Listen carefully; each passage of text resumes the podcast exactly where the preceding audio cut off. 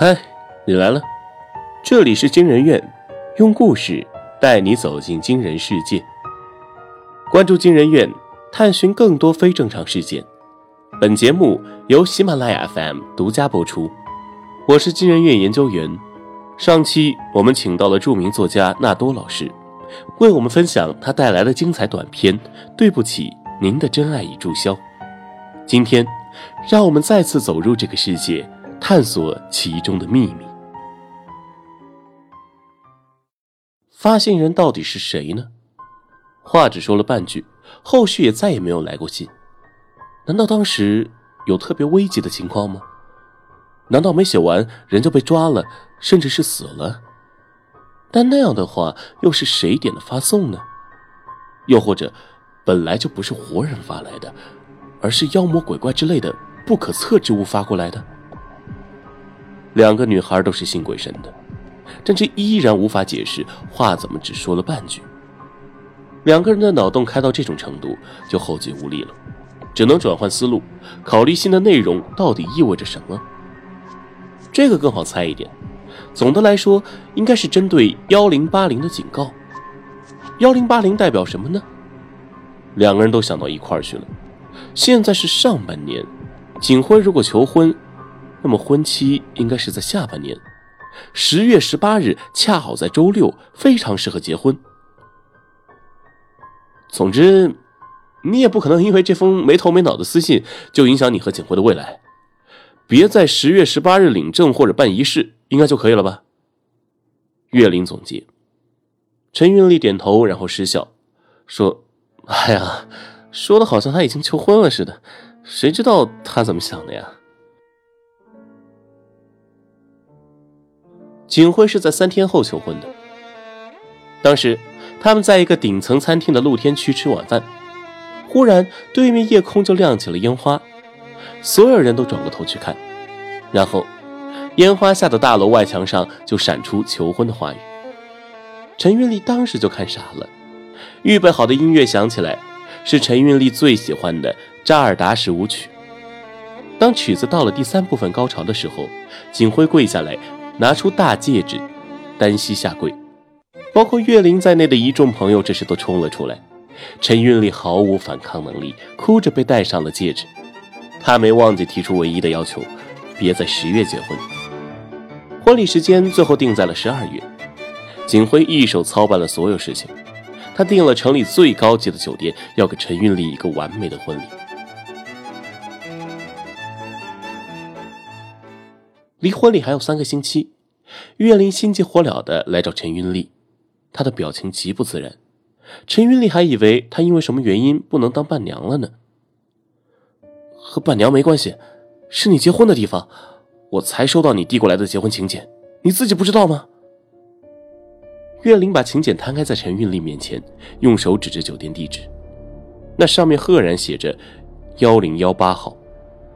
这个酒店太有名，没人会关心它到底门牌号是多少。而寄请柬的事是景辉包办的，所以陈云丽直到现在才知道，这个承办婚礼酒店的门牌号竟然是幺零幺八。陈云丽吓得脸色惨白，但是所有的请柬都发出去了，亲朋好友都通知到了，已经没有办法再更改。甚至那封诡异的私信都因为不吉利而被陈云丽删除了。他没有任何的证据去说服景辉，说服自己的父母去更改婚礼地点。一旦他提出这个要求，无异于悔婚。接下来的日子，随着婚期一天一天接近，陈韵丽的精神状况也越来越差。景辉以为他只是有点婚前恐惧，并没有太在意。婚礼前一周，安迪约了陈韵丽出来，他取出一枚钻戒，跪下来求婚。你疯了吗？陈云丽说：“是的，我想疯一次，这是最后的疯狂。”安迪回答。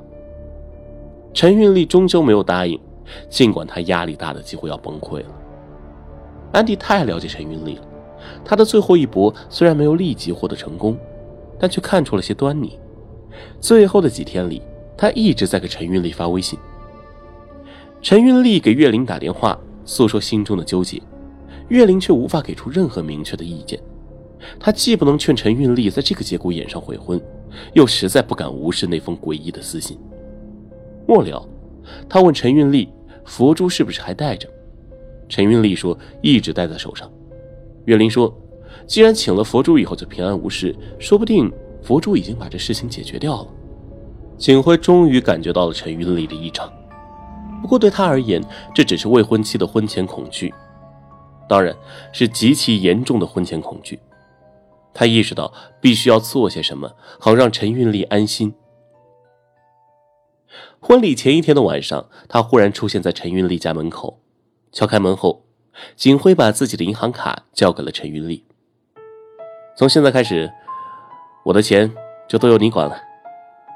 景辉笑着宣布，然后他把卡的密码告诉了陈运丽。陈运丽害怕的牙齿打颤，站都站不稳了。你怎么了？景辉抱住他。陈英丽记得清清楚楚，那封被他删掉的私信，那个已经不存在的用户名，那个用户名由十二位数字组成，前六位是他的银行卡密码，而一直以为并无意义的后六位数字，则就是景辉现在报出的密码，全都对上了。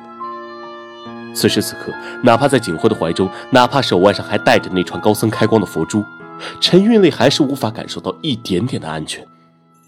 陈运丽咬着牙，打着颤，从景辉的怀里一点点退出来。他说：“谢谢你，我想早点休息，你也早点回去休息吧。”景辉有种不祥的预感。次日，他们并无白天的接亲仪式。整整一天，景辉都联系不上陈云丽。晚上六点，宾客都已经到齐，景辉站在台上痴痴等待。岳林陪伴着陈云丽，两个人就站在酒店对面看着。你真的想清楚了，不进去？岳林问。我不敢去。如果是你，你敢去吗？大概也不敢。那，你是要选安迪吗？我还不知道，我现在完全不打算想这事情。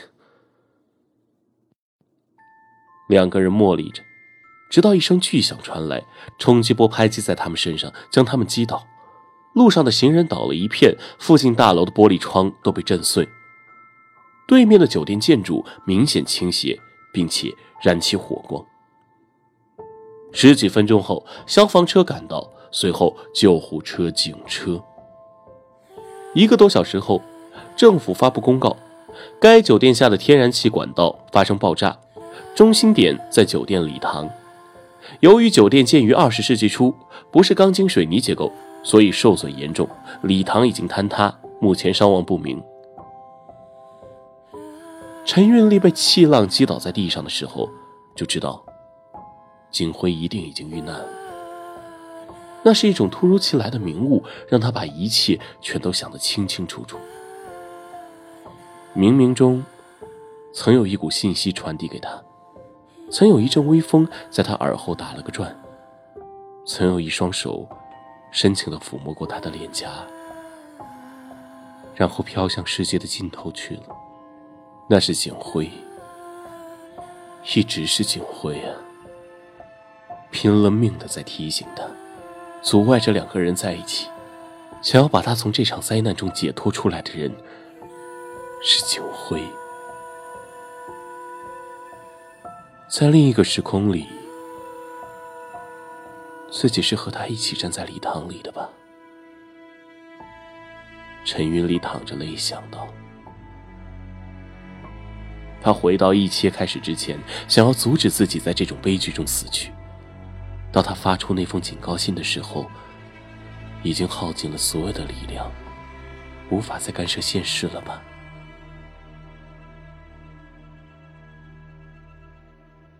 陈运丽不知道自己为什么忽然有这样的领悟，似乎那冥冥中的力量也不忍心看到景辉就这样的远去，而要告诉陈运丽，他曾经做过些什么。哪怕是在求婚的那一晚，景辉把钻戒戴到陈韵丽无名指上的时候；哪怕是在结婚的前一晚，景辉把银行卡交到陈韵丽手上的时候，陈韵丽都不知道，原来这个男人竟是这样用生命在喜欢着她。现在，他倒在坚硬冰冷的人行道上，整个脑袋仍被震得嗡嗡作响的时候，他知道了。陈云丽意识到这些的时候，整个世界在他的面前沉默下来。他用力的抬起手，像是要抓住些什么，又像是要向远去的魂灵打一个招呼。他的手腕上空空如也，那串求来辟邪的佛珠崩散了一地。他也许不那么完美，似乎也不怎么浪漫，但他拼了命也想要救赎你。陈韵丽终于还是破译了这私信中的秘密，但爱他的人已经烟消云散。